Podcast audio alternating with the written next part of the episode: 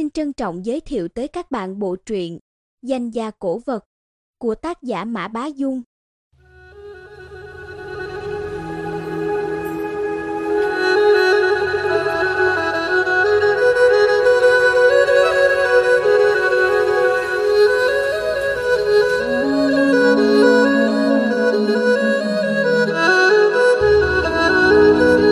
Chương 4 Theo dấu hung thủ Đồng Lăng nằm ở một khe núi thuộc châu Tuân Hóa. Nghe nói năm xưa hoàng đế thuận trị đến Tuân Hóa đi săn, chợt con chó săn vua thích nhất chạy vụt đi như điên. Vua và một toán thị vệ liền thúc ngựa đuổi theo. Chó săn chạy qua triền núi thì ngã lăn ra đất, kiệt sức chết gần đỉnh núi. Lúc chết đầu ngẩng cao, quay về phía nam, thuận trị đuổi tới nơi, theo hướng đầu chó bước lên cao nhìn xuống, kinh ngạc thấy một luồng long khí bốc lên, lượn vòng trên không trung, bao bọc lấy non nước mấy chục dặm quanh đó. Thuận trị ra lệnh chôn cất con chó rồi tuyên bố, núi này vương khí dày đặc, rất hợp đặt lăng tẩm của trẫm. Dứt lời bèn ném miếng ngọc trong tay ra, miếng ngọc chinh chết rơi xuống núi.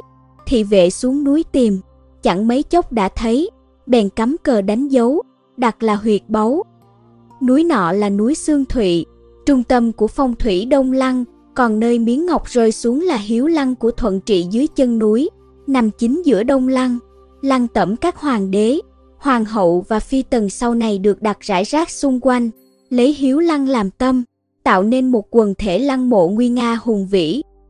Thời Càn Long, đại sư phong thủy Lư Kỳ Tường có công chỉ đạo xây dựng vườn cảnh hoàng gia, được hoàng đế sai xây lầu phong thủy chữ bát, bèn lò dò tới Đông Lăng xem xét, vừa vào trong đã run bắn lên, đánh rơi la bàn xuống đất vỡ nát.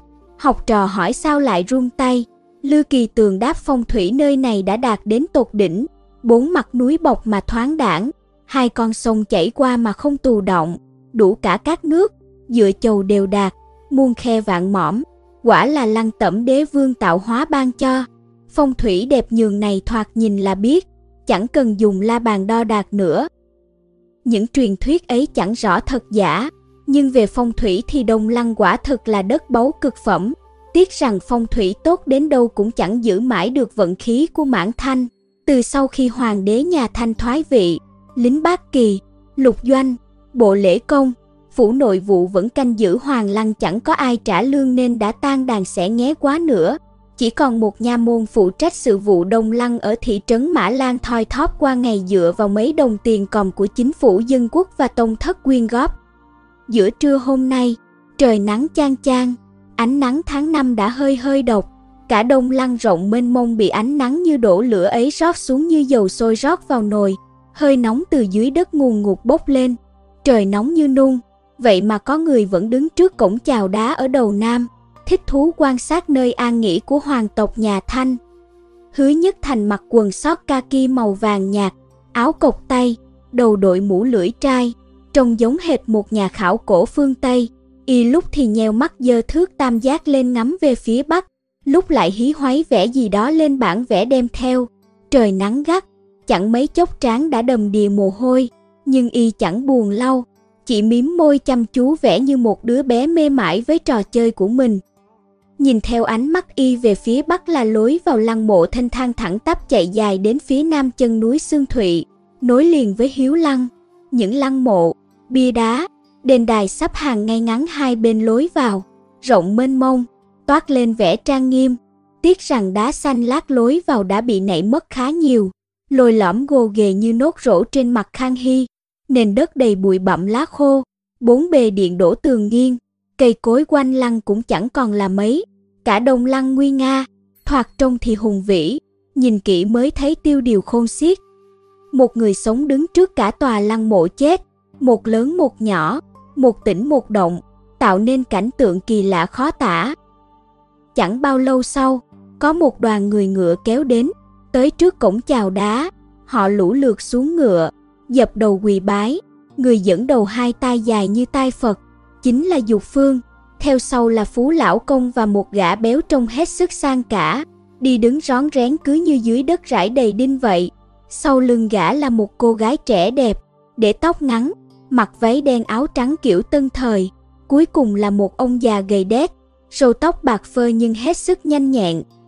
Cả đoàn đi qua cổng chào, đứng sau lưng hứa nhất thành, Dục Phương tò mò rướng người lên nhìn, không kìm được hỏi, hứa tiên sinh vẽ gì thế? Tả thực không ra tả thực, đặc tả cũng chẳng phải đặc tả. Hứa nhất thành quay lại sửa vành mũ lưỡi trai rồi toét miệng cười, mấy khi được tới Đông Lăng, tôi tiện thể phát họa khảo cổ ấy mà. Ồ, Dục Phương chẳng hiểu khảo cổ là gì, song không muốn lời cái dốt, bèn phe phẩy quạt cười nói, may mà giờ là thời dân quốc đấy, nếu ở thời thanh thì dòm ngó lăng mộ hoàng gia đã bị chém đầu rồi. Phú lão công hừ mũi, rõ ràng rất bất mãn trước hành vi lạm quyền của hứa nhất thành. Hứa nhất thành bèn đeo bản vẽ lên lưng, nhét thước tam giác và bút chì vào túi áo. Yên tâm đi, chuyện này chẳng liên quan gì tới phong thủy cả, không làm hỏng được long mạch phong thủy của các vị đâu. Mãn Thanh đã diệt vong mười mấy năm rồi, còn long mạch phong thủy gì nữa, rõ là hứa nhất thành nói mỉa. Phú lão công trừng mắt, đang định mắng thì Dục Phương ngăn lại, khẽ lắc đầu, lão đành hậm hực phẩy tay lùi sang một bên. Dục Phương nhìn quanh, quả nhiên Dược tiên sinh không tới, vậy là Minh Nhãn Mai Hoa không muốn nhúng vào việc này phải không? Hứa Nhất Thành bình thản đáp, vụ trộn đông lăng, Nhất Thành sẽ lo liệu. Dục Phương chăm chú nhìn y dây lát rồi cười khà, không hỏi thêm nữa, nghiêng mình nhường bước cho mấy người phía sau bước lên, lần lượt giới thiệu. Kẻ đi đứng rón rén tên Dục Bành, Hứa Nhất Thành nghe tên mới biết hóa ra gã là đại thần canh giữ Đông Lăng, hai mắt gã thâm quần, chắc hẳn mấy hôm nay đã bị mắng nhiếc thê thảm, ăn ngủ không yên. Dục Bành không người vái dài, chào Hứa tiên sinh, Dục Bành có tội, gã vẫn mặc quan phục thời thanh, có điều hơi cũ. Hứa Nhất Thành ngửi thấy mùi ngon ngọt, nhìn kỹ mới thấy hai bên tay áo móng ngựa đều có vết cháy xém. Dục Phương lại trỏ ông lão râu tóc bạc phơ đứng cuối hàng giới thiệu, vị này là tả dực trưởng Đông Lăng A Hòa Hiên, người tương Bạch Kỳ, họ qua nhĩ giai, đoạn lắc đầu thở dài, năm xưa có đến 2.000 binh mã đóng ở đây, vậy mà giờ trong nha môn bảo vệ lăng chỉ điều động được mấy chục lính trung dũng dưới quyền ông ấy thôi. A Hòa Hiên tuy đã già, râu tóc bạc phơ nhưng cực kỳ quắc thước, như một thanh thép vừa tôi. Hứa Nhất Thành để ý thấy ông ta vẫn mặc quân phục bát kỳ, đeo đoạn đao, bàn tay phải gân guốc luôn đặt hờ trên chuôi đao. Cô gái tân thời theo lời Dục Phương là con gái út của A Hòa Hiên, tên Hải Lan Châu, vừa du học Anh về. Hai cha con họ không nhiều lời, chỉ gật nhẹ đầu với Hứa Nhất Thành coi như chào hỏi. Hứa Nhất Thành ngửa mặt nhìn trời, không còn sớm nữa, chúng ta nhanh lên thôi. Lần này y đến Đông Lăng chỉ để điều tra hiện trường. Lý tế thầy y từng nói, trăm nghe chẳng bằng một thấy, không thể chỉ dựa vào tài liệu, phải đích thân đến điều tra thực địa, tổng hợp lại rồi suy ngẫm mới có ý nghĩa. Tuy ông nói về việc khảo cổ thực địa, nhưng đạo lý trong thiên hạ vốn liên quan chặt chẽ với nhau. Nếu muốn làm rõ vụ trộn Đông Lăng, ắt không thể không tới tận nơi tra xét. Dục Phương không hiểu lắm, nghĩ chỉ cần lần ra được tung tích đám cổ vật bị trộn là đủ. Thấy hứa nhất thành cứ khăng khăng, gã cũng đành chấp nhận, xong cuối cùng vẫn không yên tâm, bèn chạy đến đây, nói là đi cùng, thực ra là giám sát. Cả đoàn băng qua cổng chào đá, men theo lối vào hầm mộ, mãn thanh nghiêm cấm không được cưỡi ngựa trong khu lăng mộ, quấy rầy giấc ngủ ngàn thu của hoàng gia bên dưới. Đám người mãn không dám làm trái, nên tất cả đều đi bộ. Dục bành biết hứa nhất thành đến tra xét vụ trộn mộ nên ra sức xung xoe lấy lòng. Gã nói đặt giọng Bắc Kinh, vừa đi vừa giảng giải cho hứa nhất thành về bố cục lăng mộ, giọng giòn giả sang sản rất dễ nghe. Từ đây về phía bắc là cửa son lớn, lầu bia lớn, tượng chầu, cổng long phụng, cầu thất khổng, lầu bia nhỏ, cổng long ân, điện long ân, phương thành minh lâu, đó mới chỉ là hiếu lăng thôi đấy. Mé Tây là dụ lăng, lăng Thái hậu mới và Thái hậu cũ, định lăng, mé Đông là hiếu đông lăng, cảnh lăng, huệ lăng, các lăng còn chia ra 8 vành chính trại, để tôi đếm cho anh nghe. Lợi hại thật, anh liệt kê món ăn đấy à? Hứa nhất thành tặc lưỡi khen, dục bành cười trừ, ôi chao, ở đây mãi ngoài đếm mộ ra còn làm gì được nữa. Dục phương nhíu mày khẽ nạt, đừng nói linh tinh, vào chuyện chính đi. Dục bành run bắn lên, chừng như rất sợ anh trai, vội chỉnh mũ mãn, thuật lại chuyện hôm đó cho hứa nhất thành. Một ngày trước khi xảy ra chuyện, cũng tức là 28 tháng 3, đoàn khảo sát phong tục China tới thăm Đông Lăng. Đám học giả Nhật hết sức lịch thiệp lễ phép, còn quyên một món tiền lớn để bảo tồn lăng. Dục Bành dẫn đoàn đi thăm thú Đông Lăng mất cả ngày trời. Trước lúc về Bắc Kinh, trưởng đoàn Sakai Daisuke còn biếu gã mấy chai rượu Tây để cảm ơn. Tối hôm ấy, A Hòa Hiên dẫn một tốp lính đi tuần đến định lăng nằm tít mé đông của khu lăng tẩm. Chỉ còn Dục Bành và mấy người khác ở trong phòng gác vành của Huệ lăng nằm ngoài rìa Tây. Vành chỉ phòng gác để nhân viên nội phủ coi sóc các lăng ở. Chính lăng tổng cộng có 8 vành. Tuy đã bỏ hoang, nhưng cơ sở vật chất vẫn còn rất tốt, ở khá thoải mái. Dục bành coi rượu như mạng, A Hòa Hiên vừa đi khỏi, gã đã khui rượu ra uống tràn, say túy lúy, chẳng mấy chốc thì thiếp đi. Đến canh hai, dục bành bỗng dưng tỉnh lại, nghe bên ngoài có tiếng động lạ, gã mò mẫm xuống giường định ra xem, nào ngờ vừa lê bước, đường cúi đầu nhìn xuống đất, gã bỗng giật bắn mình, túa mồ hôi lạnh, dưới sàn chẳng biết từ lúc nào đã có thêm một bóng người đổ dài, đầu quay về phía giường. Dục bành bàng hoàng ngẩng lên, thấy một người đang đứng bên ngoài doanh trại, trước cửa kính, lưng quay về phía ánh trăng. Dục bành vội hỏi ai đó, thì nghe xoảng một tiếng, cửa kính vỡ nát, một họng súng mau sơ 13 đen ngòm thò vào. Kẻ bên ngoài tự xưng là hậu duệ nghĩa hòa đoàn. Năm xưa ông hắn giúp lão Phật gia đánh Tây, giờ chỉ định xin ít tiền lương, không muốn hại mạng người. Nếu gã không ra khỏi phòng thì đôi bên đều bình an vô sự, bằng không đừng trách họng súng vô tình. Dục bành sợ đờ cả người, ngoan ngoãn ngồi trong phòng, nào dám thò đầu ra nữa. Kẻ bên ngoài vẫn cầm súng nhắm thẳng vào cửa sổ. Một lúc lâu sau nghe tiếng nổ, Dục bành mới hiểu bọn chúng không cướp bóc trên mặt đất mà định đột nhập hầm mộ. Nhưng họng súng đen ngòm vẫn lù lù ở đó, gã nào dám động đậy. Kẻ đứng ngoài cũng chẳng nói gì thêm, chỉ lăm lăm chĩa súng vào trong, hai vai cứng đơ, cổ hơi ngoẹo. Mãi tới khi A Hòa Hiên đi tuần trở về mới phát hiện một cái xác khô chẳng biết moi ra từ mộ nào dựng đứng bên ngoài, dựa vào cửa sổ, khẩu súng mắt trên cửa kính còn chẳng có cò. Không hiểu đám trộm cướp ấy nhặt ở đâu ra, A Hòa Hiên lôi dục bành dậy, hất hải chạy ra ngoài kiểm tra khắp một lượt mới phát hiện mộ thục thận Hoàng Quý Phi bị trộn. Bấy giờ tôi sợ mất mật, may mà chúng chưa đụng vào Huệ Lăng. Nếu mộ đồng trị gia bị trộn chắc cha tôi lột da tôi mất. Dục bành vỗ ngực nói bô bô. Kẻ ấy nói giọng ở đâu? Hứa nhất thành hỏi. Hình như là quan ngoại, giống giống giọng lính phụng thiên. Còn đặc điểm gì không? Cách một lớp kính, lại ngược sáng nên tôi nào có trông rõ. Huống hồ dù có nhìn cũng chỉ thấy cái xác, chứ tôi có thấy bóng dáng người sống nào đâu.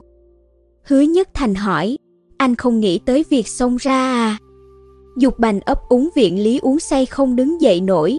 Dục phương giận em trai không nên nết, mắng cho một chập, nói rằng đường đường đại thần canh lăng mà lại sợ một cái xác đến nỗi ruột cổ rút trong phòng không dám nhúc nhích, đúng là mất mặt.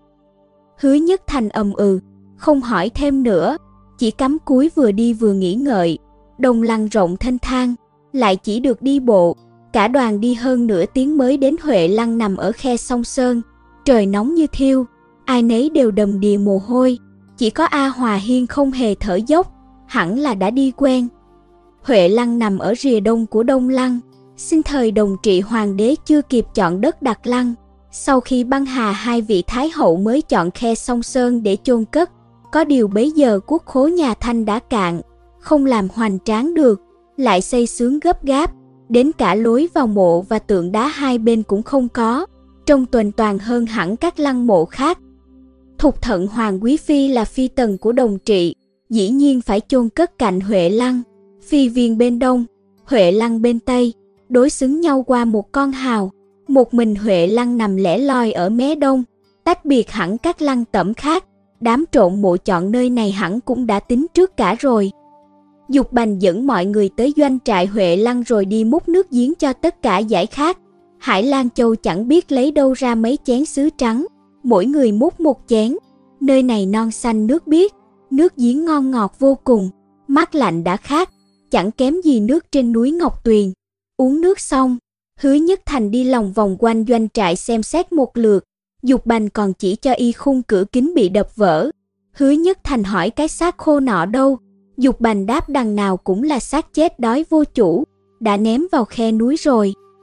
Hời quá, tu mấy đời mới có phúc được ném xác gần Hoàng Lăng đấy, Dục Bành lầu bầu. Hứa Nhất Thành đứng trước cổng doanh trại, khoanh tay quan sát, từ đây có thể nhìn bao quát cả Huệ Lăng, thấy rõ Phương Thành Minh lâu. Y chợt câu mày ngoái lại hỏi, doanh trại này nhìn hơi đặc biệt, nhưng tôi không nói rõ được là đặc biệt ở đâu nữa.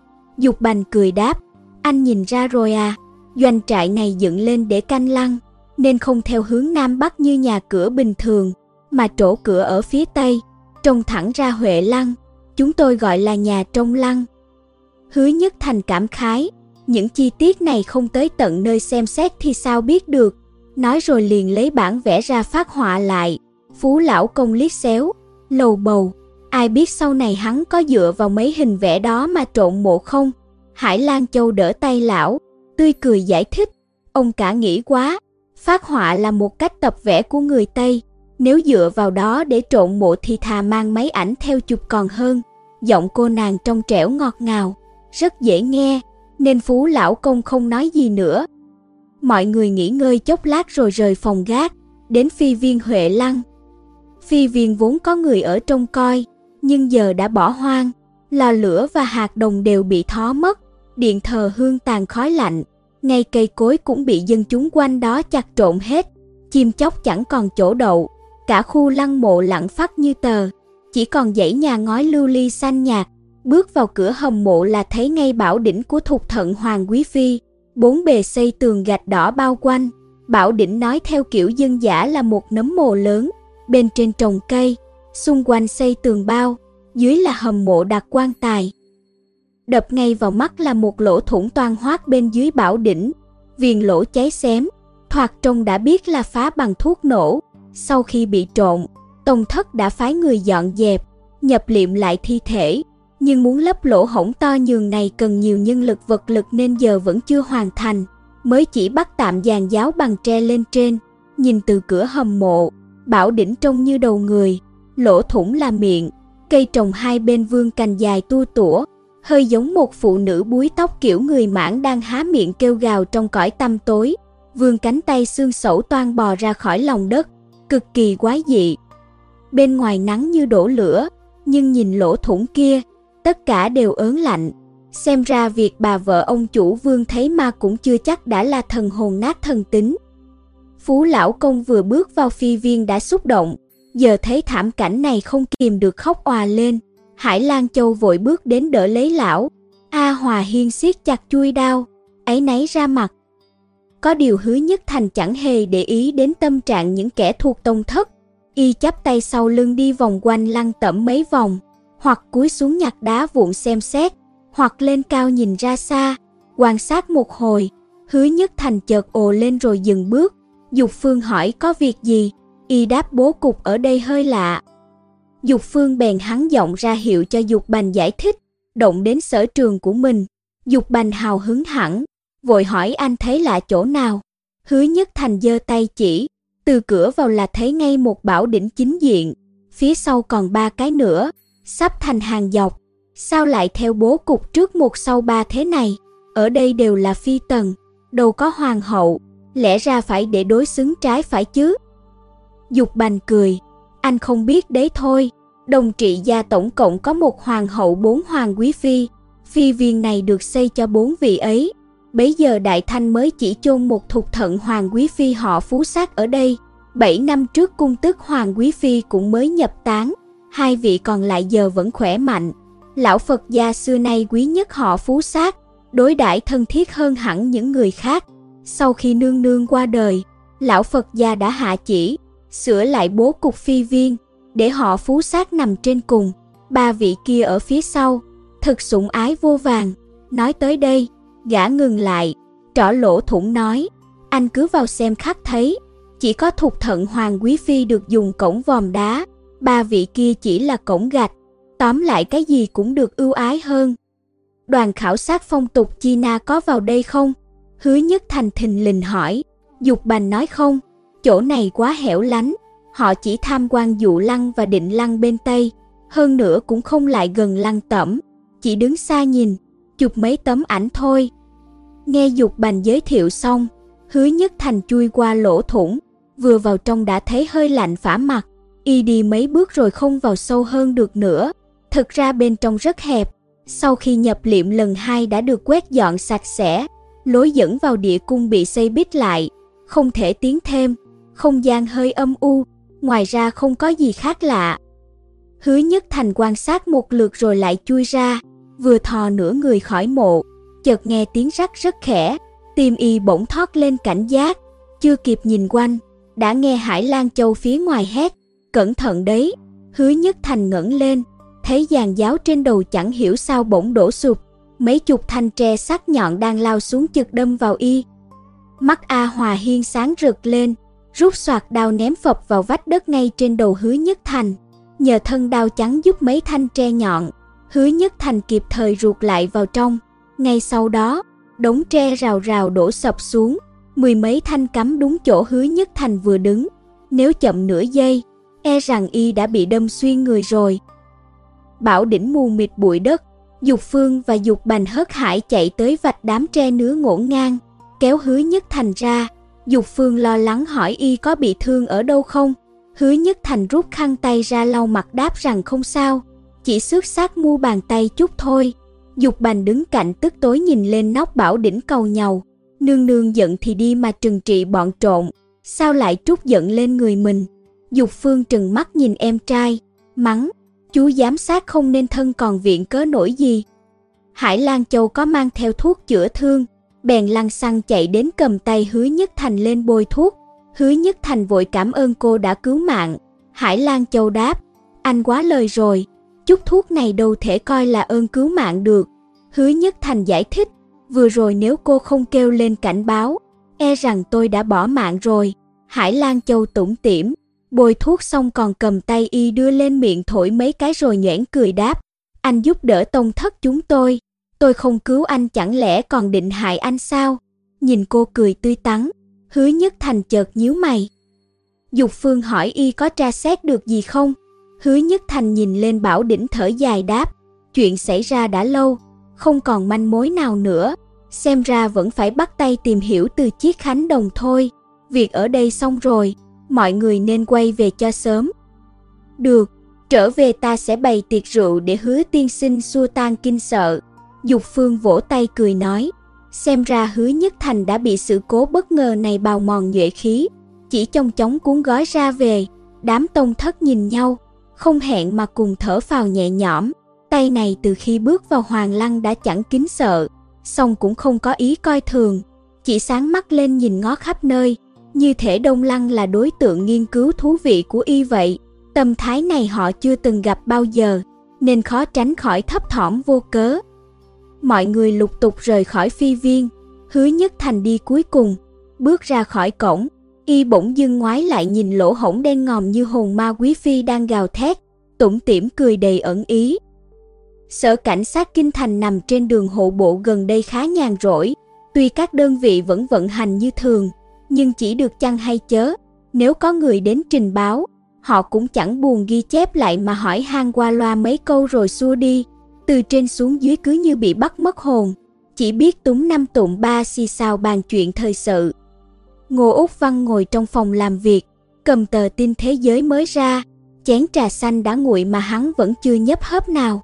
Phần phụ bản đăng tin trưởng phòng ngô của phòng điều tra sở cảnh sát Kinh Thành đã triệu tập các thương nhân trong kinh để bán đấu giá cổ vật lấy tiền làm từ thiện.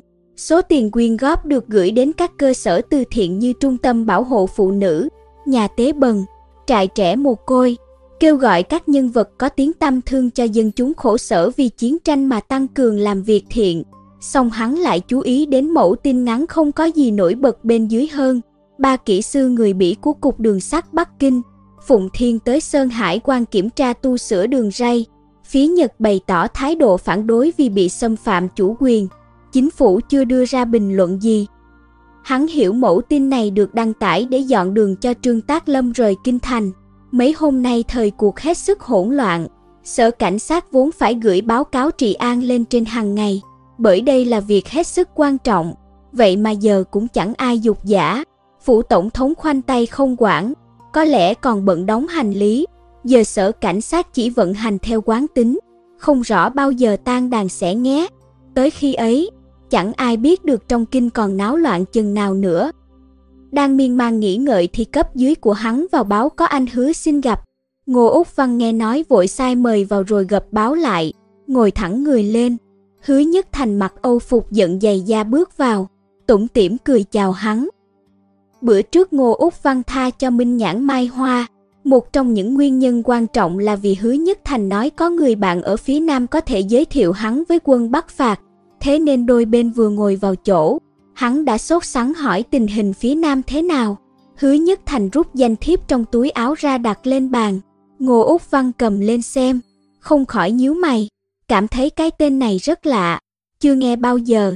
Họ đới tên lạp tự là Vũ Nông, chức vụ cũng chẳng lấy gì làm lớn, chỉ là thượng úy tham mưu liên lạc trực thuộc Bộ Tư lệnh Quân Cách mạng Đảng Quốc dân. Chuyện gì đây? Chú Nhất Thành. Ngô Úc Văn âm trầm hỏi, hắn dù sao cũng là trưởng phòng, giờ lại đi cầu cạnh một thượng úy thì mất mặt quá.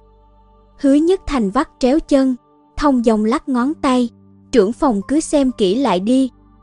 Ngô Úc Văn cũng là tay lão luyện quan trường, bèn đọc kỹ lại, quả nhiên nhận ra ngay, tay thượng úy tham mưu liên lạc này tuy chức vụ nhỏ, nhưng lại là người của bộ tư lệnh, thường đi theo tưởng trung chính, ắt là thân tín, gần quan được ban lộc, bắt quen với kẻ này còn hơn làm thân với sư đoàn trưởng hay lữ đoàn trưởng. Hứa Nhất Thành giải thích, đầu năm nay ông tưởng đã ra lệnh thành lập một tổ chuyên liên lạc với các tỉnh phía Bắc, do người bạn này của tôi phụ trách. Ông liên lạc với anh ta là tiện nhất. Ngô Úc Văn kinh ngạc, hóa ra cơ quan này mới được thành lập không lâu, như hiểu được mối lo của hắn. Hứa Nhất Thành lại tiếp, cơ quan mới mới dễ làm việc lớn, anh ta đang muốn lập công, ông lại muốn gia nhập, chẳng dễ bàn bạc ư. Đoạn y gõ nhẹ lên tấm danh thiếp, tôi không nói quá lời đâu, tay đới vũ nông này ngày sau ắt sẽ làm nên việc lớn, không nhân lúc anh ta chưa đủ lông đủ cánh mà bắt thân, tới lúc người ta có quyền thế mới lôi kéo quan hệ thì không kịp mất. Ngô Úc Văn lập tức tươi nét mặt, vui vẻ nhận lấy danh thiếp, đôi bên đãi bôi thêm vài câu, hứa nhất thành lơ đảng nhướng mày, chuyến này nhất thành tới đây, thực ra còn một việc muốn nhờ trưởng phòng. Ngô Úc Văn hiểu y sắp ra điều kiện, liền vỗ ngực, chú yên tâm, nếu làm được, anh đây nhất định dốc hết sức giúp chú. Hứa Nhất Thành liền hỏi hôm ấy trong số cổ vật bán ra có một chiếc khánh đồng, chẳng biết trưởng phòng Ngô có nhớ mình mua được từ đâu không? Ngô Úc Văn ngẩn ra, đoạn cười hỏi, nhà ông chủ Vương lại bị ma phá à? Hắn là trưởng phòng điều tra, tai mắt trong kinh đầy rẫy, đâu thể bỏ sót chuyện này. Hứa Nhất Thành không dám nhắc tới Đông Lăng, bởi Ngô Úc Văn cũng là kẻ lòng tham không đấy, nếu biết còn con đường kiếm tiền ấy, nhất định sẽ không chịu bỏ qua. Y bèn tát nước theo mưa, bị đại ra một lý do, đã giúp phải giúp cho trót. Tôi đang tìm hiểu xem chiếc khánh ấy nguồn gốc thế nào để bốc thuốc đúng bệnh, giúp ông ta đuổi ta. Ngô Úc Văn khoanh tay trầm ngâm, hắn không biết gì về cổ vật, những thứ sưu tầm được đều vơ vét từ nhà phạm nhân, có bao nhiêu lấy bấy nhiêu, hàng hóa qua tay rất nhiều, chính hắn cũng không nhớ rõ được. Hứa Nhất Thành chăm chú nhìn hắn, tay gõ nhẹ xuống bàn, tâm trí cũng suy nghĩ rất luôn. Mộ thục thận Hoàng Quý Phi bị trộn vào 29 tháng 3, tới tháng 5 thì Khánh Đồng rơi vào tay Ngô Úc Văn. Thời gian chưa dài, nên nếu muốn tìm hiểu xuất xứ thì bắt tay từ chỗ Ngô Úc Văn là nhanh nhất. Ngô Úc Văn nghĩ mãi không ra, bèn đập bàn gọi, Trường Phát, vào đây. Một cậu chàng mặt ngựa ngô ngố hối hả chạy vào đáp, chú tìm cháu à? Ngô Úc Văn hỏi, hồi trước chúng ta có một cái khánh đồng, mày có nhớ lấy ở đâu không? Trường Phát gãi đầu gãi tai, nghĩ ngợi hồi lâu rồi vỗ tay đánh đét, nhớ ra rồi, chẳng phải là Bùi Hàng Lâm đem đến chuột con trai ư? Bấy giờ hứa nhất thành mới hay, giữa tháng trước có tay buôn người Nhật đến trình báo rằng bị mất một lượng lớn thuốc phiện sống, Sở cảnh sát tra ra thủ phạm là một gã họ Bùi, bắt được cả người lẫn tang vật, bèn gô cổ giải về. Cha hắn là Hàng Lâm dưới thời nhà Thanh đã đóng tiền phạt như quy định, còn phải biếu Ngô Úc Văn mấy món cổ vật mới bảo lãnh được con ra, một trong số đó là Khánh Đồng nọ. Viên Hàng Lâm nọ có phải tên Bùi Đào không? Hứa Nhất Thành hỏi, Trường Phát lôi sổ bảo lãnh ra, xem chữ ký bên dưới, quả nhiên thấy hai chữ Bùi Đào như rồng bay phượng múa, đôi mày Hứa Nhất Thành đang câu lại liền giãn ra, y cười, hóa ra là ông ta. Viên Hàng Lâm Bùi Đào này khá có tiếng trong giới cổ ngoạn kinh thành, không phải vì phong lưu tao nhã, mà bởi ông ta hết sức si mê cổ vật, sục sạo khắp nơi để sưu tầm. Tiếc rằng không có mắt nhìn nên những thứ thu thập được hầu như đều là hàng giả. Rất nhiều kẻ lừa gạt thường lừa bán cho ông ta.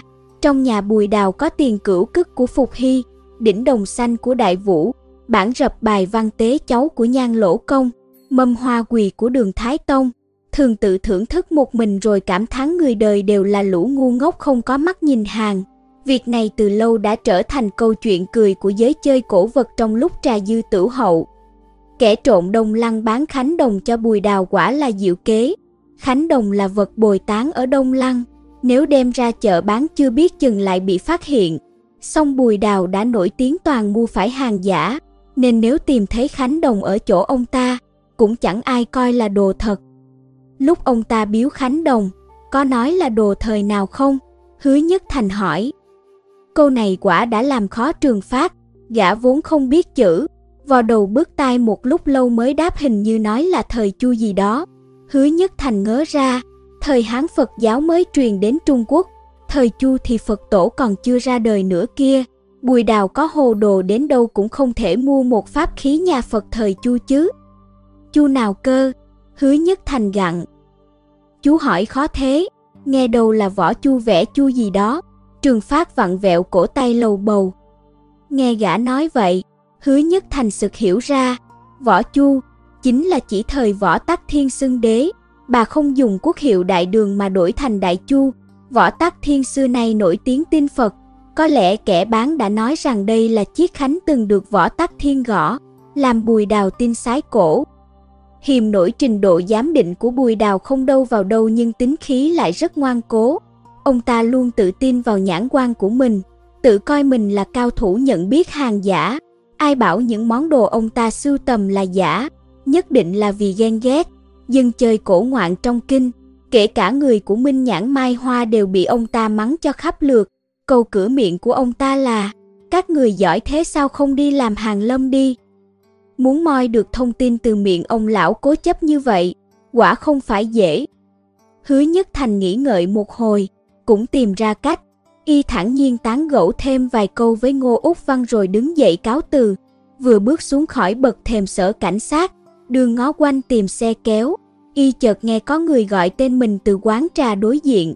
Hứa Nhất Thành ngẩng lên, thấy Lưu Nhất Minh và Hoàng Khắc Vũ đang ngồi trong quán trà ven đường, vẫy tay rối rít. Thực không ngờ hai tên nhóc này lại đợi ở đây. Hứa Nhất Thành thoáng ngẩn ra rồi đi sang. Quán trà này tên Thiên Hối Hiên, là nơi hồi xưa đám nha dịch trong nha môn đề đốc hay tụ tập. Về sau nha môn đề đốc đổi thành sở cảnh sát, nơi này lại càng thêm tấp nập, người kiện tụng, chạy chọt hay dò la tin tức đều đến đây uống chén trà, tiện thể quan sát động tĩnh bên kia đường, tới thiên hối hiên uống trà, theo ngôn ngữ dân Bắc Kinh gốc, ý nói dính vào việc kiện cáo. Gần đây chiến sự rối ren, người tới đây uống trà cũng vãn, hứa nhất thành bước vào quán, ngồi xuống đối diện Lưu Nhất Minh và Hoàng Khắc Vũ. Hoàng Khắc Vũ gọi người lấy thêm chén rồi rót trà cho y. Hứa Nhất Thành cũng chẳng làm khách, uống một hơi cạn sạch. Ấm trà của hai cậu chẳng biết đã thêm mấy lượt nước, uống nhạt thết. Xem ra cả hai ngồi đây đợi đã lâu. Hứa Nhất Thành đặt chén xuống, đang hai tay vào nhau, tủm tỉm cười hỏi, hai đứa nghe nói rồi à? Cả hai gật đầu, tức tối ra mặt, Chẳng ai biết thẩm mặt đã nói gì với hai người hứa nhất thành. Dược thận hành ở tố đỉnh cát, song từ một loạt hành động của dược thận hành, Lưu Nhất Minh dễ dàng đoán được kết quả.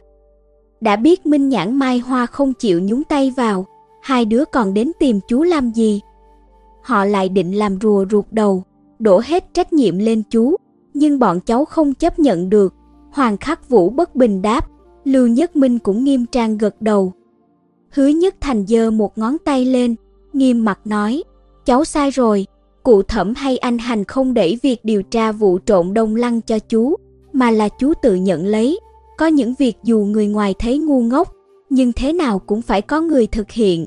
Còn nhớ đàm tự đồng năm xưa nói gì không?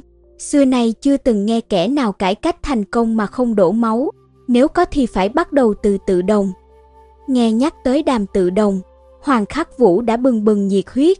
Bạn thân nhất của đàm tự đồng là đại đao vương ngũ, thần tượng của tất cả thanh niên học võ trong kinh. Cậu liền vỗ ngực buộc miệng, người tập võ coi trọng hiệp nghĩa, giữa đường thấy chuyện bất bằng chẳng tha. Nếu chú muốn làm đàm tự đồng thì bọn cháu xin làm đại đao vương ngũ. Lưu Nhất Minh vội huyết Hoàng Khắc Vũ, nói vớ vẩn gì đấy, phỉ phui cái mồm. Hoàng Khắc Vũ lè lưỡi, Lưu Nhất Minh quay sang bảo hứa Nhất Thành, chú một thân một mình lo chuyện này thì khó quá, có thêm vài trợ thủ vẫn hơn.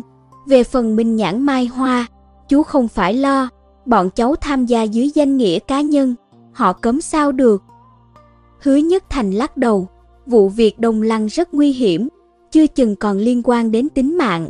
Hai đứa là hạt giống của Minh Nhãn Mai Hoa, không thể nhúng vào được, không nói còn đỡ. Vừa nói ra cả hai đã nhao nhao quy kết y xem thường người khác. Hoàng Khắc Vũ gân cổ lên đòi ký khế ước sinh tử, nếu có bề gì thì tự chịu trách nhiệm. Đôi co một hồi, hứa nhất thành cũng nhức cả đầu với hai cậu choai choai đầy nhiệt huyết, đành ngán ngẫm dây thái dương, hai đứa muốn giúp thật hả? Cả hai đồng thanh vân dạ, hứa nhất thành đề nghị, thế này đi, chúng ta làm theo quy định cũ của Minh Nhãn Mai Hoa, chú ra đề quý, nếu hai đứa giải được chú sẽ đồng ý cho cả hai tham gia, bằng không thì phải ngoan ngoãn về nhà. Lưu Nhất Minh và Hoàng Khắc Vũ nhìn nhau. Minh Nhãn Mai Hoa thường dùng đề quý để huấn luyện lớp trẻ mới nhập môn. Bề trên sẽ đưa ra một món đồ, có thể là đồ cổ, cũng có thể là đồ mới, không cho gợi ý, yêu cầu giải thích xem thứ này đặc sắc ở đâu, có điểm nào đáng giá hoặc ẩn chứa bí mật gì. Mỗi món là một đề, đề quý không phải để phân biệt thật giả, chủ yếu chỉ nhằm rèn khả năng quan sát và mức độ am hiểu đồ vật. Đây là kỹ năng giám định cơ bản. Cả hai đều là thanh niên ưu tú trong minh nhãn mai hoa, từ bé đã giải không biết bao nhiêu đề quý. Nghe hứa nhất thành nói muốn ra đề, hai người vô cùng hào hứng. Hoàng khắc vũ đập bàn, chú không được nuốt lời đâu đấy. Hứa nhất thành cười đáp, cháu nhìn người chú là biết rồi đấy, chú không nuốt lời cho béo đâu. Nghĩ một lát, y lại nói, hôm nay chú ra ngoài không mang gì theo, đành mượn đồ của quán trà ra đề vậy. Đoạn y nhìn quanh, cuối cùng ánh mắt dừng lại sau quầy, giơ tay trỏ, lấy nó đi. Lưu Nhất Minh và Hoàng Khắc Vũ nhất loạt ngước lên, nhìn theo tay hứa nhất thành, thấy sau tủ quầy quán trà bày một khám thờ, bên trong đặt tấm thẻ gỗ bọc giấy đỏ, mặt ngoài dán năm chữ cắt bằng giấy nhăn nhũ vàng, thiên địa quân thân sư. Cái này, có gì mà nói, Hoàng Khắc Vũ ngẩn ra. Thiên, địa, quân, thân, sư là năm đối tượng phải lễ bái theo nho học, tượng trưng cho cương thường đạo lý.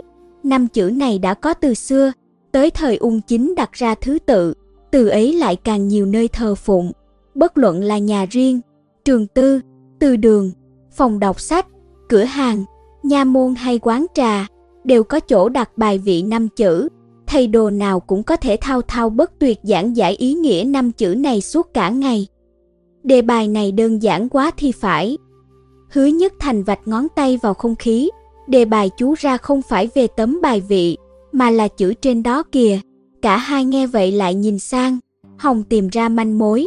Hứa nhất thành đứng dậy, móc một đồng tiền ra trả tiền trà. Chú phải đi chuẩn bị mấy thứ, hai đứa cứ từ từ nghĩ đi. Nửa ngày nữa chúng ta lại gặp nhau ở đây. Nói rồi y đi thẳng. Lưu Nhất Minh và Hoàng Khắc Vũ quên cả chào từ biệt, chăm chú quan sát năm chữ trên bài vị. Mấy chữ này viết theo thể quán các nhưng hơi xấu, hai chữ thiên, địa bè ra, không đồng đều với ba chữ còn lại. Bộ khẩu bên dưới chữ quân có phần gò bó, hai chữ thân và sư còn thiếu mấy nét, tổng thể nhìn vô cùng ẩu tả. Nhưng đây là đề quý, không liên quan gì tới thật giả, họ không cần tìm sơ hở, mà phải tìm ra đạo lý. Cả hai trưởng thành trong gia tộc lớn, đã nhìn thấy năm chữ này không biết bao nhiêu lần, thực chẳng rõ bên trong còn bí ẩn gì nữa. Ông nhìn ra chưa? Hoàng Khắc Vũ hỏi. Lưu Nhất Minh lắc đầu, vẫn nhìn không rời mắt. Hoàng Khắc Vũ cầm ấm trà lên, tự rót một chén trà nhạt thết, nhưng chỉ cầm trong tay chứ không uống. Một lúc lâu sau, Lưu Nhất Minh tháo kính ra, dụi mắt rồi hỏi Hoàng Khắc Vũ, ông có nhớ tờ giấy dán trong từ đường Minh Nhãn Mai Hoa viết thế nào không? Về xem là biết ngay chứ gì. Hoàng Khắc Vũ đặt mạnh chén xuống. Hai cậu vội rời quán, chạy thẳng về từ đường Minh Nhãn Mai Hoa. Đáng ngạc nhiên là bài vị gỗ dán giấy đỏ thờ trong từ đường Minh Nhãn Mai Hoa tuy thư pháp hơn đức tấm ở Thiên Hối Hiên, nhưng cách viết lại giống y hệt. Hai chữ thiên địa bè ra, chữ quân cứng nhắc, thân và sư thiếu nét, ngay cả nét thiếu cũng giống nhau, như bàn trước vậy. Cả hai kinh ngạc, lại chạy tới những chỗ khác xem, thậm chí còn đến cả quốc tử giám, phát hiện bài vị năm chữ trong kinh thành hầu như đều được viết như vậy, cũng có những tấm viết khác, song phần lớn là mới lập. Có những thứ nhìn nhiều quen mắt nên không nhận ra, từ nhỏ cả hai đã thấy bài vị năm chữ nọ quá nhiều nên chưa từng để ý, lần này được nhắc nhở mới phát hiện, bên trong nó ẩn giấu những chi tiết không ngờ. Hai cậu ngồi thu lưu trước cửa tập hiền của quốc tử giám, vẻ mặt rầu rĩ. Nếu vì không giải được đề quý này mà không được đi theo chú Thành, cả hai sẽ hối hận suốt đời mất. Hoàng Khắc Vũ ngập ngừng lên tiếng, hay bọn mình đi hỏi người khác thử xem, dứt lời lại vội vàng lắc đầu. Không được, thế là gian lận. Nghe vậy, ánh mắt sau cặp kính của Lưu Nhất Minh chợt sáng lên, cậu vỗ mạnh vào tấm bia đá bên cạnh, buộc miệng hỏi, ông bảo tại sao chú Thành lại ra đề quý cho bọn mình. Hoàng Khắc Vũ ngạc nhiên, không hiểu sao Lưu Nhất Minh hỏi vậy. Lưu Nhất Minh cũng chẳng định đợi cậu đáp mà lẩm bẩm một mình.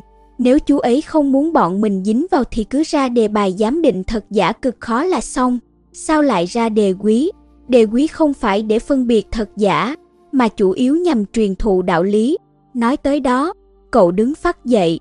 Tôi hiểu rồi, không phải chú ấy muốn từ chối chúng ta, mà muốn mượn đề bài giúp bọn mình hiểu ra ý nghĩa ẩn sau năm chữ này. Thế chẳng phải lại quay về vấn đề cũ hay sao? Bọn mình đâu có biết ý nghĩa đó là gì. Hoàng khắc vũ tiêu nghỉu. Lần đầu tiên người lớn ra đề quý, ông giải quyết thế nào? Hoàng khắc vũ nhớ lại, cha tôi lấy một cái ghế răng bảo tôi ngồi lên, tôi không giải được đề, lại sợ ăn đòn, đành chạy đi hỏi khắp nơi, cuối cùng hỏi đến anh hai thẩm, nhà họ thuộc Thanh Môn, chuyên về đồ gỗ. Tôi phụ anh ấy làm nghề một ba hôm, anh ấy mới giảng cho rằng ghế răng dùng để rèn dáng ngồi cho đám trẻ con, tượng trưng cho bậc quân tử ngồi ngay ngắn. Lưu Nhất Minh vỗ trán, đúng vậy, chính là thế đấy, đề quý không phải để làm khó ông, mà là buộc ông chủ động tìm tòi, hỏi han, nếu tự tìm hiểu, ta sẽ nhớ lâu hơn được truyền dạy chú thành ra đề là để bọn mình tìm hiểu đạo lý bên trong, chẳng phải ý bảo đi hỏi người khác sao. Vừa vỡ lẽ, Lưu Nhất Minh vội rảo bước đi ngay, Hoàng Khắc Vũ cũng lật đật theo sau. Nửa ngày sau, Hứa Nhất Thành quay lại Thiên Hối Hiên, thấy Lưu Nhất Minh và Hoàng Khắc Vũ đã hớn hở ngồi đó. Y vừa ngồi xuống liền hỏi ngay, hai đứa đã hiểu được năm chữ ấy chưa?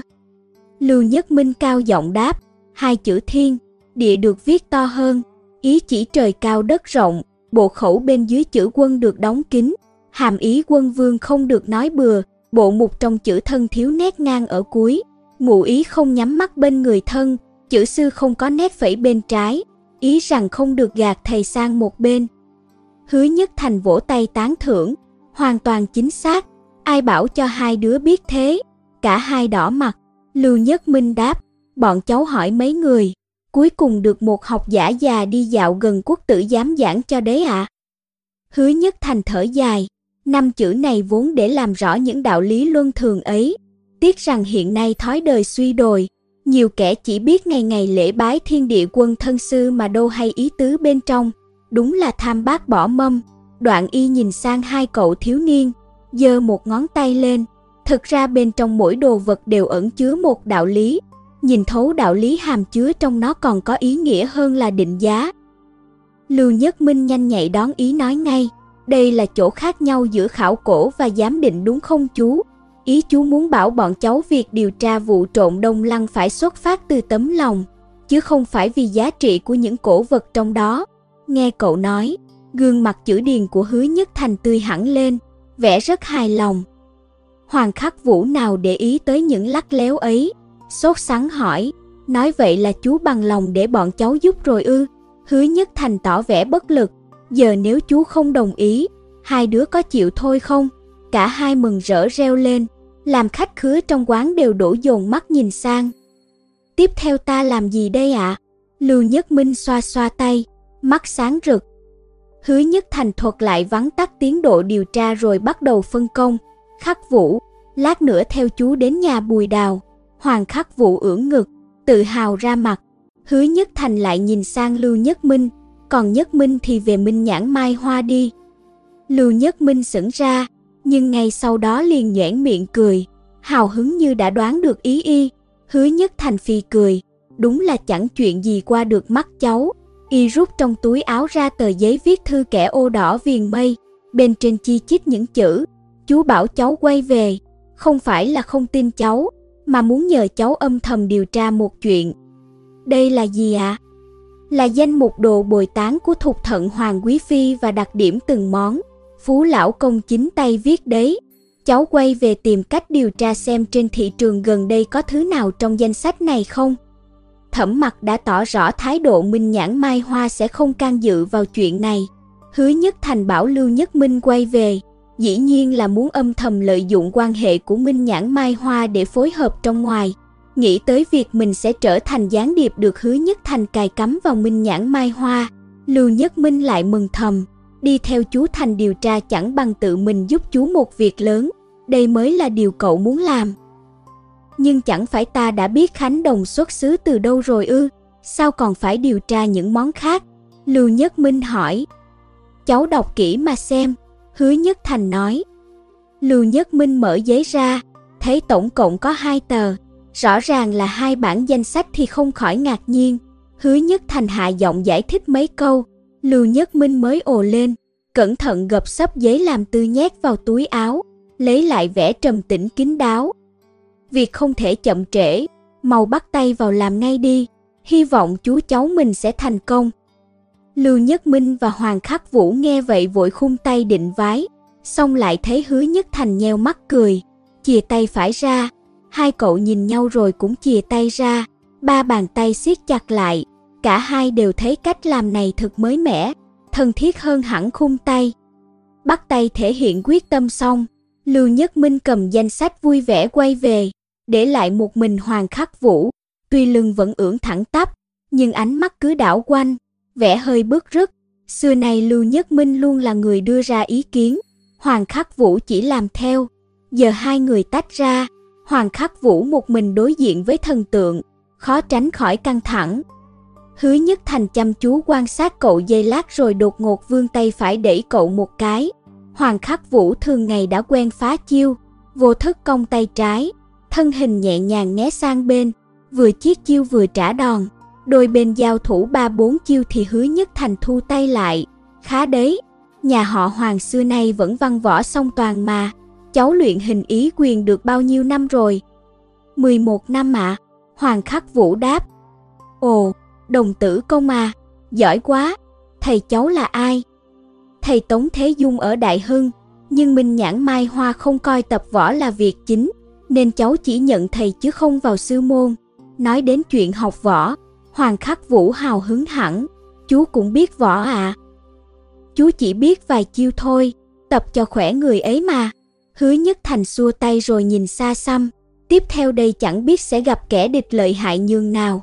Chú không thể phân tâm được, đành nhờ cháu cả đấy. Hoàng Khắc Vũ ưỡn ngực nói to, chú yên tâm, có cháu ở đây, kẻ khác đừng hòng động đến một sợi tóc của chú. Dứt lời cậu lập tức nhìn quanh đầy cảnh giác, thấy thế hứa nhất thành cười nói, cháu không cần căng thẳng quá, chúng ta đã bắt đầu điều tra đâu. Hoàng Khắc Vũ ngượng nghịu gãi đầu cười. Hai người rời quán trà, Hứa Nhất Thành hỏi Hoàng Khắc Vũ đã nghe tên Bùi Đào bao giờ chưa? Cậu thật thà đáp, có lần cha cháu nhắc tới, nói rằng lão ta vừa ngu ngốc vừa cứng đầu, còn cứng đầu hơn cả sư tử đá trên cầu lư câu nữa. Chú cháu mình tính thế nào đây? Hứa Nhất Thành phủi vạt áo, chú nghĩ được mấy cách rồi, giờ có cháu ở đây, ta cứ thử làm thế này xem sao. Hoàng Khắc Vũ thấy áo y phồng lên, như có nhét đồ bên trong, có lẽ là thứ Hứa Nhất Thành chuẩn bị suốt nửa ngày nay. Đột nhiên, Hứa Nhất Thành hỏi, này, cháu đã bao giờ diễn kịch nói chưa? Là cái gì ạ? À? Cháu chưa diễn bao giờ. Hoàng Khắc Vũ thộn mặt. Hứa Nhất Thành cười khì, vỗ thật mạnh vào vai cậu. Thế thì lần này cháu thử xem. Dứt lời y sải bước đi trước, Hoàng Khắc Vũ lật đật theo sau, vẫn chưa hiểu đầu cua tai nheo gì. Nhà hàng Lâm Bùi Đào ở cổng Đông Trực, khá gần đường cái, tuy không giàu có song cửa rã cũng rất rộng rãi sáng sủa, hai bên còn dán đôi câu đối viết theo thể quán cát, chư hầu bốn bể về chầu thiên tử, kinh sách Phật đạo theo lời thánh nhân. Trên treo tấm hoành phi ngọc đường thanh bí, ngọc đường là cách gọi văn hoa chỉ viện hàng lâm, thanh bí là biệt hiệu của hàng lâm.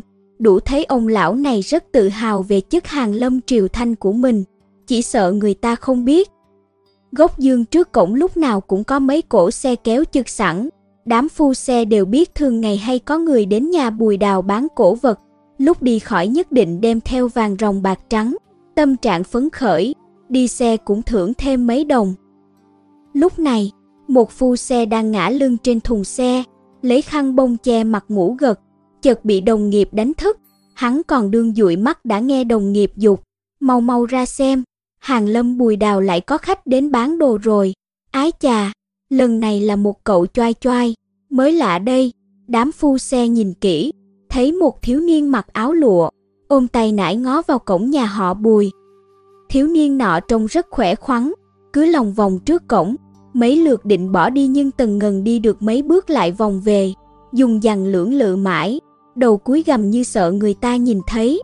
Toán phu xe trông mà sốt cả ruột, bắt đầu huyết sáo chọc ghẹo, làm cậu chàng giật bắn mình, đỏ bừng mặt, bấy giờ mới hạ quyết tâm đi đến đập cửa.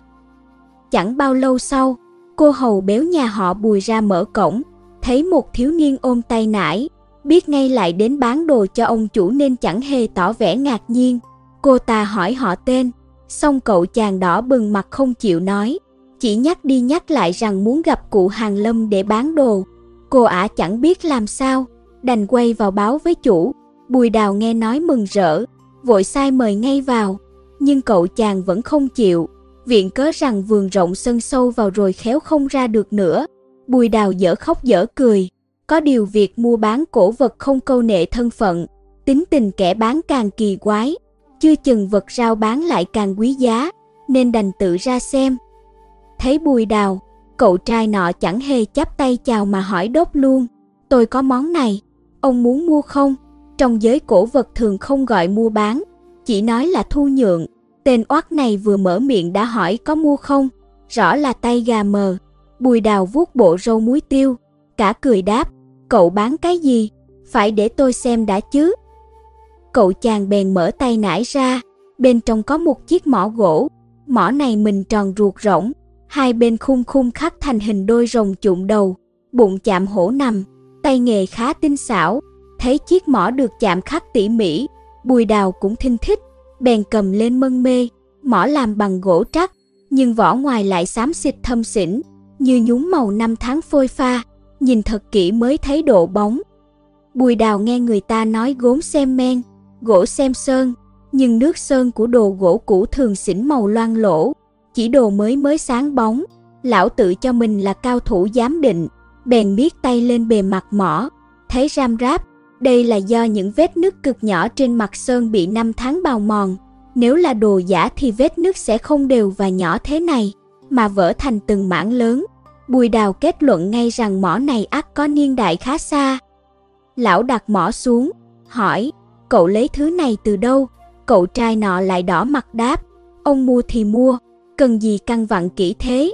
Bùi đào vuốt râu chân thành khuyên, may cho nhà cậu hôm nay gặp được ta đấy tiện đây ta cũng dạy cho cậu vài quy củ làm người. muốn bán đồ cho ai phải nói rõ lai lịch, bằng không lỡ đây là của trộm cướp, chẳng phải ta cũng bị dính líu ư. Khổng tử còn không chịu uống nước suối đạo nữa là. Vừa nghe nhắc đến suối đạo, cậu chàng tái mặt giật lấy cái mỏ kêu tôi không bán nữa rồi quay người định đi. Bùi đào thấy vậy vội giữ lại, nói rằng chỉ lấy ví dụ chứ không cố ý nói cậu. Đôi bên còn đang giằng co thì một người đàn ông từ bên kia đường chạy lại. Người này dáng dông dỏng cao, mặt vàng như nghệ, đeo kính đen gọng tròn, tay lăm lăm ba ton, nhát thấy y, cậu trai trẻ giật thoát mình cuốn cuồng cuốn tay nải lại, không người định chạy, xong đã bị người kia thột cổ áo mắng té tát, thằng mất nết này lại thó đồ nhà đem bán phỏng, đoạn giật lấy tay nải, vung ba ton lên đập túi bụi làm cậu chàng nọ nhảy tưng tưng như phải lửa. Đám phu xe súng xít đứng xem cười rộ lên. Người đàn ông mặc vàng đánh cho cậu trai một trận rồi khung tay tạ lỗi với bùi đào. Thằng ranh này dám đem báu vật gia truyền đi bán lấy tiền mua thuốc phiện, bồi trò trát trấu vào mặt tổ tông, làm trò cười cho ngài rồi. Bùi đào nghe vậy thì không khỏi bùi ngùi đồng cảm, con trai lão cũng nghiện thuốc phiện, tháng trước còn đánh cắp thuốc phiện sống, suýt nữa bị hạ ngục, giờ lại gặp ngay một tên phá gia chi tử. Người kia cuốn tay nải, quay người định bỏ đi, bùi đào vội níu lại hỏi, vừa rồi anh nói mỏ này là báu vật gia truyền nhà anh ư. Mỏ gỗ tuy có vẻ là đồ cổ, song lại bằng gỗ, nên bùi đào thấy không đáng bao nhiêu tiền, giờ lại nghe nói là báu vật gia truyền, hẳn còn có lai lịch đi kèm. Bùi đào xưa nay vẫn vỗ ngực tự xưng là cao thủ giám định, đã cứu lấy vô số báu vật từ trong dân gian, đời nào chịu bỏ qua cơ hội này. Người kia ngập ngừng giây lát rồi đáp phải, đúng là của gia truyền nhà chúng tôi.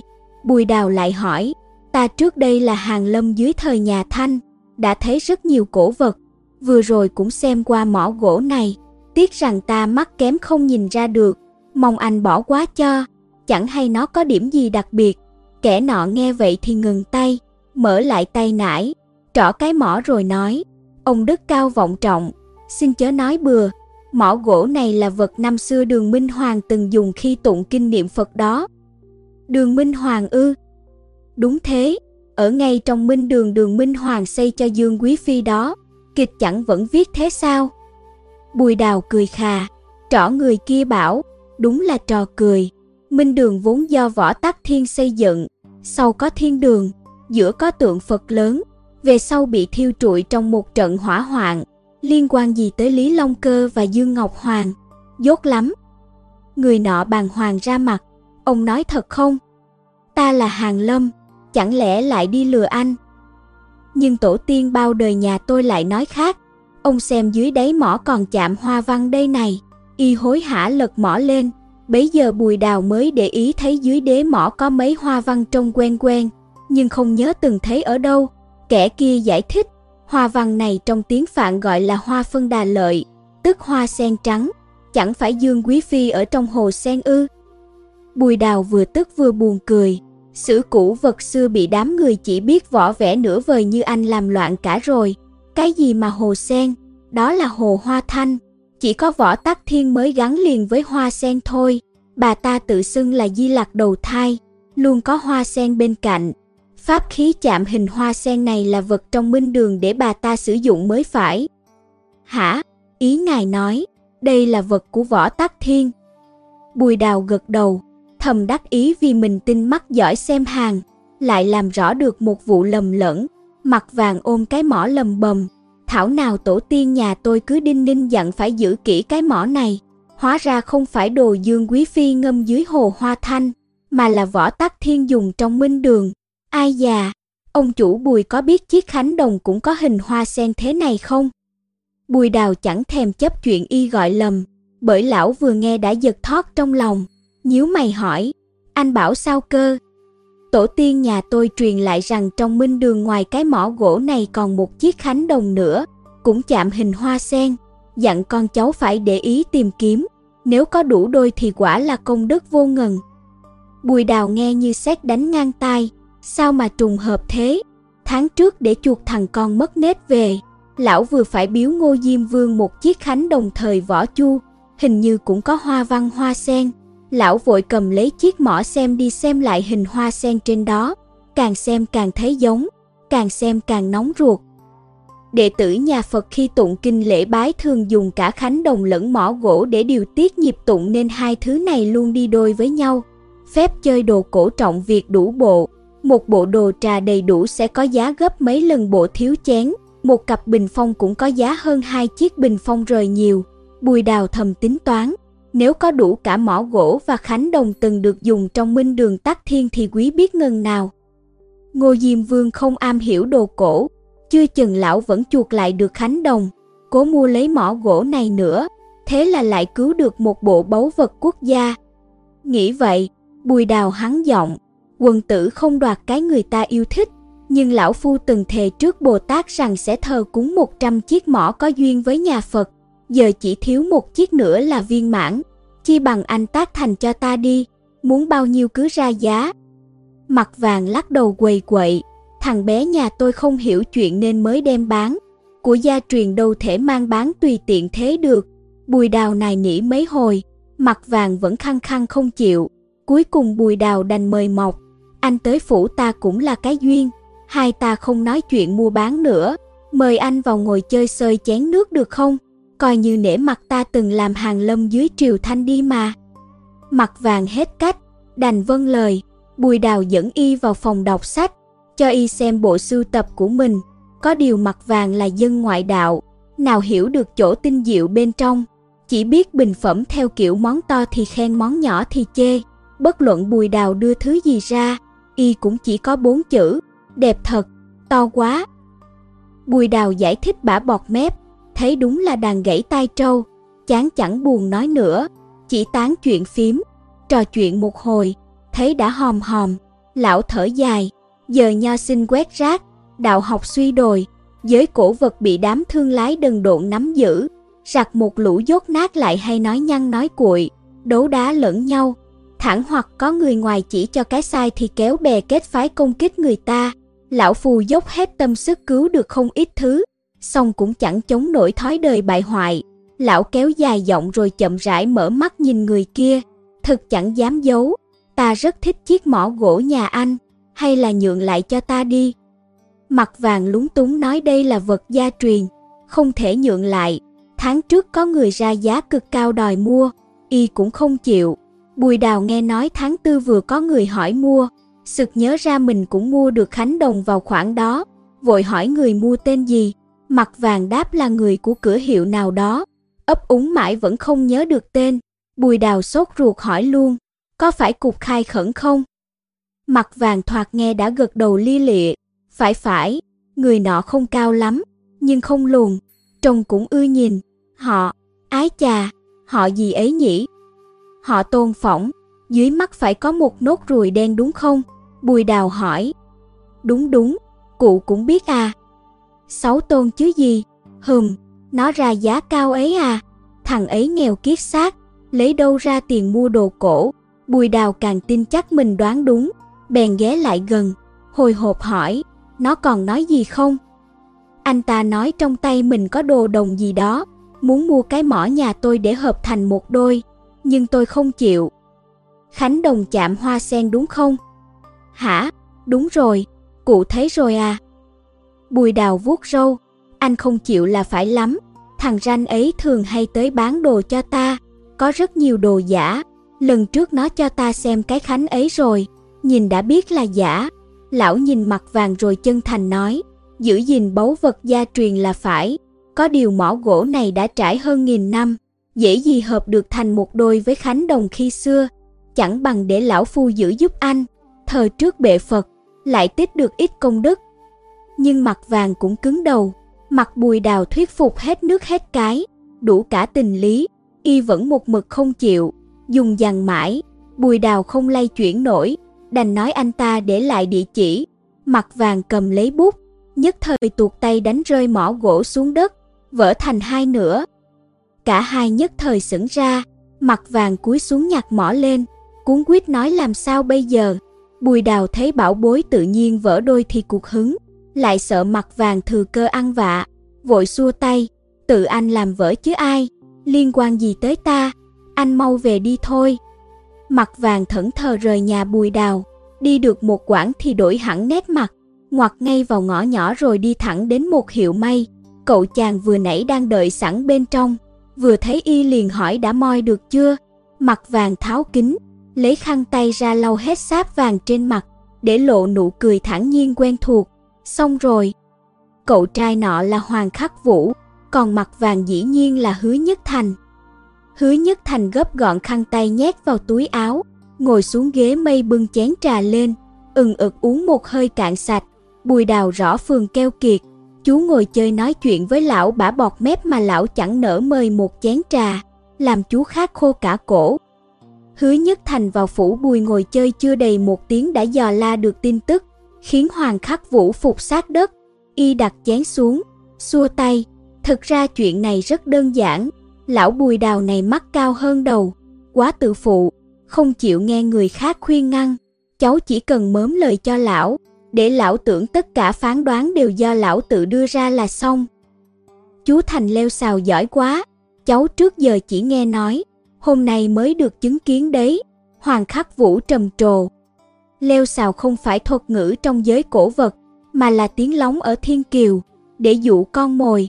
Đám lừa gạt trước tiên sẽ vờ vịt hỏi hang mục tiêu, rồi cố làm ra vẻ hờ hững để mục tiêu tự tìm đến, khăng khăng bắt xào leo vào lưới. Người ta thường cho rằng kẻ đã không muốn bán thì không thể là quân lừa gạt, thế nên mới dễ dàng mắc bẫy. Hứa nhất thành ngã người ra ghế, đang tay vào nhau, nhếch mép cười. Chú không muốn gạt lão ta nên mới cố tình đánh vỡ mỏ. Nếu định lừa đảo thì còn hàng loạt chiêu trò chờ sẵn đằng sau. Muốn lấy cả phủ nhà lão cũng chẳng khó gì. Hoàng khắc vũ thầm tạc lưỡi. Trong ấn tượng của cậu, hứa nhất thành là người hiền hòa nho nhã. Chẳng ngờ y cũng có khía cạnh độc đoán và thủ đoạn tàn nhẫn như vậy. Cậu bèn hỏi y lấy đâu được chiếc mỏ gỗ. Hứa nhất thành trỏ ra sau tiệm may, ở đó có một bức vách mới, che rèm ngăn, dưới đất đặt một thùng gỗ lem luốc đựng đầy vôi. Giải thích, trước tiên tìm một cái mỏ gỗ trắc vừa phải, ngâm vào nước vôi, mấy phút sau sẽ thành màu xám trắng. Lại phết sáp Anh quốc mà tiệm may thường dùng nhuộm vải hoa lên khiến nó xỉn màu đi. Cuối cùng lấy dao khắc trong bộ kim đáy bể khắc hình hoa sen vào đáy mỏ là xong. Tất cả công đoạn mất chưa đến nửa ngày. Thế thôi ạ. À? Thế thôi, buôn bán cổ vật phải đến 7 phần là nhờ miệng lưỡi, giám định chỉ chiếm 3 phần thôi. Hễ cháu khu môi múa mép làm đối phương tin tưởng, không phát hiện ra chỗ sơ hở thì đồ giả lộ liễu đến đâu cũng bán được tuốt. Nói tới đây, hứa nhất thành nghiêm nghị nhìn Hoàng Khắc Vũ. Giờ cháu đã hiểu vì sao các bậc tổ tiên trong minh nhãn mai hoa phải đặt ra quy tắc nghiêm cấm làm giả chưa? Người trong minh nhãn mai hoa quá am hiểu về đồ giả, nếu không có luật lệ ràng buộc, e rằng giới cổ vật sẽ loạn lên mất. Hoàng Khắc Vũ hỏi tiếp theo chú cháu mình đi đâu đây? Hứa Nhất Thành nhất nắp chén trà lên, thông dòng đáp, chẳng đi đâu hết, đợi ở đây thôi, rồi lặng thinh không nói gì nữa. Nếu Lưu Nhất Minh dở trò úp mở thế này, Hoàng Khắc Vũ đã cho một đấm, nhưng với Hứa Nhất Thành, cậu chẳng dám gặn thêm, đành ra sân sau xuống tấn tập quyền. Hứa Nhất Thành bưng chén trà ngồi vắt chân xem Hoàng Khắc Vũ chăm chú tập từng chiêu từng thức, thích thú nhận xét. Này Khắc Vũ, cháu có khiếu đóng kịch đấy, có muốn vào tổ kịch nói ở Thanh Hoa không? Có nhiều bạn nữ lắm. Hoàng Khắc Vũ cúi đầu không đáp, cắm cúi tập quyền. À đúng rồi, chú hỏi cháu một chuyện, phải nói thật nhé. Hứa Nhất Thành chợt hỏi. Hoàng Khắc Vũ thấy như bị làm nhục, vội vỗ ngực cam đoan. Trước nay cháu chưa bao giờ nói dối. Hứa Nhất Thành cười nói, Nhất Minh cứ lăm le suối chú giành lấy chức trưởng môn là vì kiêu ngạo, còn cháu thì vì sao?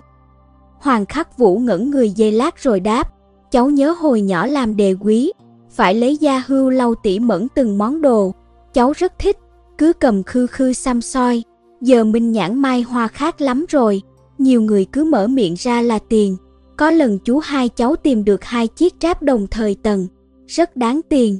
Vậy mà chú ấy sẵn sàng đập nát một chiếc ngay trước mặt mọi người, nói rằng giờ cả thiên hạ chỉ còn duy nhất một chiếc này thôi. Thế là giá của nó lập tức vọt lên gấp mấy lần.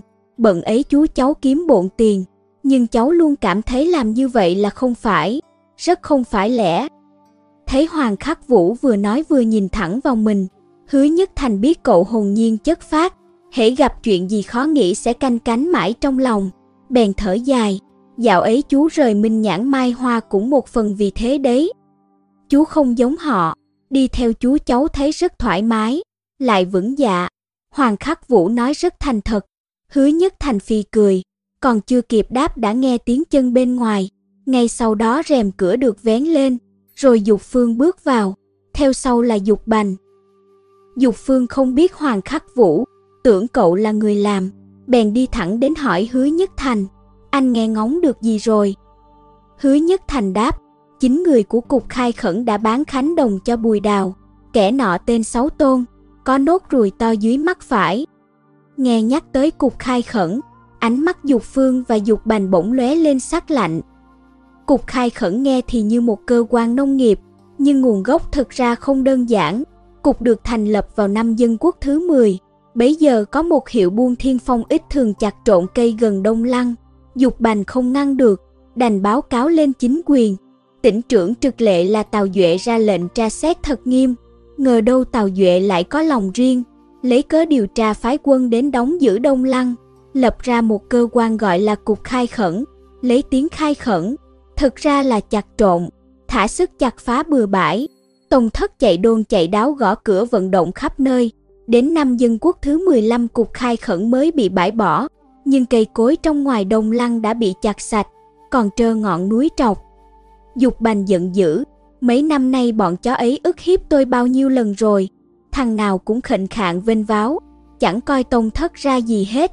Dục phương cũng sầm mặt, cục khai khẩn đã xéo nát đông lăng rồi còn chưa thỏa lòng tham, định nhòm ngó cả lăng tẩm nữa sao? Hứa nhất thành lên tiếng hỏi, cắt ngang tràn bất bình của hai người kia, tìm được chủ mưu là tốt rồi, các vị có biết tay sáu tôn đó không?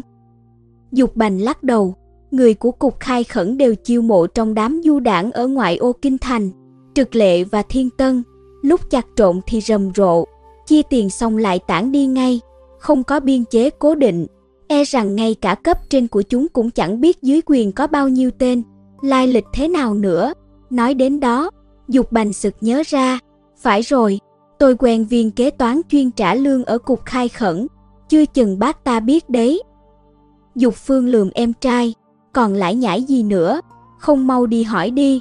Dục Bành ruột cổ, Vân Dạ luôn mồm rồi hối hả đi mất.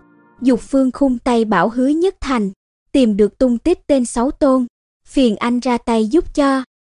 Hứa nhất thành nheo mắt không đáp, chỉ nhấc nắp chén, thông dòng hớp một ngụm trà xanh,